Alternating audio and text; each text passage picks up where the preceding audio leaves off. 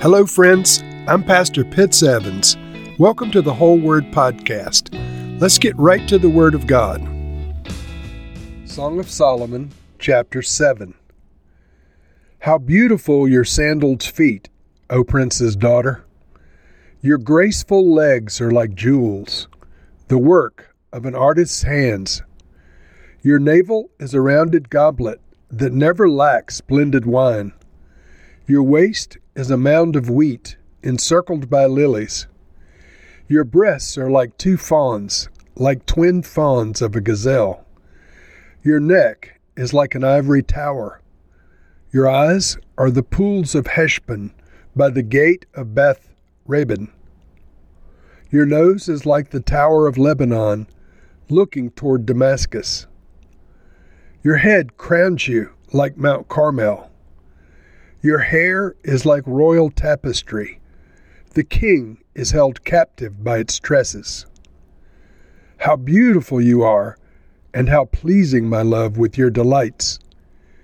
Your stature is like that of the palm, and your breasts like clusters of fruit. I said, I will climb the palm tree, I will take hold of its fruit. May your breasts be like clusters of grapes on the vine, the fragrance of your breath like apples, and your mouth like the best wine. May the wine go straight to my beloved, flowing gently over teeth and lips. I belong to my beloved, and his desire is for me. Come, my beloved, let us go to the countryside. Let us spend the night in the villages. Let us go early to the vineyards to see the vines have budded. If their blossoms have opened, and if the pomegranates are in bloom, there I will give you my love. The mandrakes send out their fragrance, and at our door is every delicacy, both new and old, that I have stored up for you, my beloved.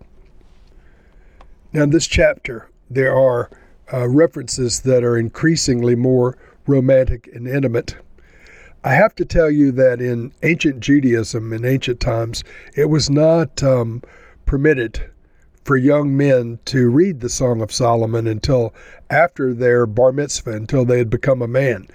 And so this language was deemed provocative in its day, and um, still to some degree it's provocative. I would have a hard time preaching some of these individual phrases, individual verses, in a church to this very day. But Solomon, the shepherd king, compliments her extensively for various things. He calls her a prince's daughter. He says that her feet are beautiful, her legs are graceful, her navel is beautiful, waist is complimented, breasts are complimented, her neck is complimented, eyes, her nose, her head, her hair, etc. And so all these things the king says the king is held captive by your hair's tresses. I like that expression. And then verse 6 How beautiful you are, and how pleasing, my love, with your delights. He mentions her height, your stature is like that of a palm. And he goes on to talk about um, love and uh, her mouth being like the grapes of the vine and like the best wine. And then she says, May the wine go straight to my beloved. In other words, um, kiss me on my lips and so forth. And um, she makes this declaration in verse 10. Now, this is a very important declaration. It is the third declaration that the late Wade Taylor identified in the progression of the relationship between the bride and uh, the shepherd king. And in this declaration, it's all about the shepherd king. She says, I belong to my beloved, and his desire is for me. That's verse 10. Now I want to back up. Wade Taylor's three confessions of the bride of Christ, contained within the Song of Solomon, show a clear progression from new believer and um, a self centeredness to a Christ centeredness that's conveyed in the language. And so the first declaration was Song of Solomon, chapter 2, verse 16. My beloved is mine, and I am his. And so, my beloved is mine. The first thing was selfish. It's talking about her possession of um, the bridegroom, and then almost as an afterthought, she said, Oh, yeah, and, and I'm his. And then she progresses by the sixth chapter and she says, I am my beloved's, and my beloved is mine. So it's um, uh, both are beloveds. She's the beloved, he's the beloved. She belongs to him, he belongs to her. But then this this chapter seven, verse ten, she makes the um, the most uh, selfless of her confessions. She says, "I am my beloved's, and his desire is toward me." Now I want to just pause for a second on that. His desire is toward me. Some years ago, I wrote a, a doctoral dissertation, and part of my research for the dissertation was interviewing um, 20 Christian leaders from around the world and several Jewish leaders because I wanted a perspective for the bridal language in Scripture from both Jewish and Christian perspectives. And I titled the dissertation, His Desire is for Me. That comes from Song of Solomon, chapter 7, verse 10. His desire is toward me, the King James says. And um, uh, the NIV says his desire is for me. In the NIV, it's um, uh, verse 10, part B. Now, why did I choose that? Because, wonder of wonders, the Lord's desire is for me.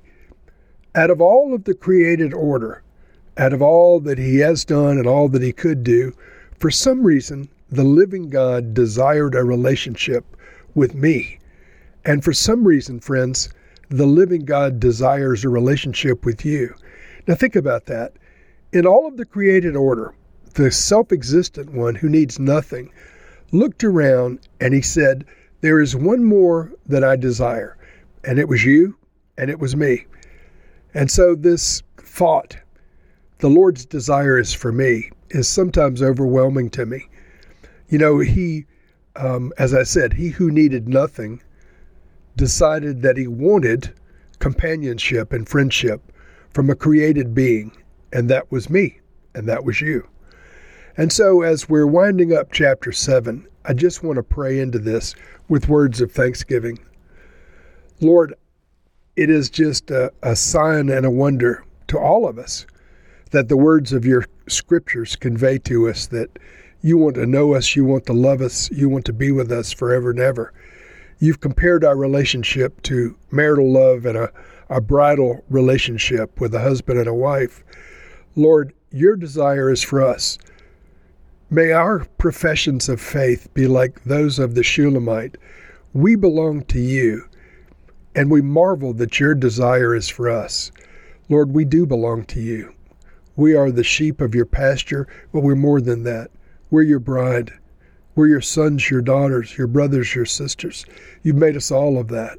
A bridal company of believers who will live together with you forever and ever. Turn our desire more and more toward you, Lord, as your desire is for us. In Jesus' name we pray. Amen.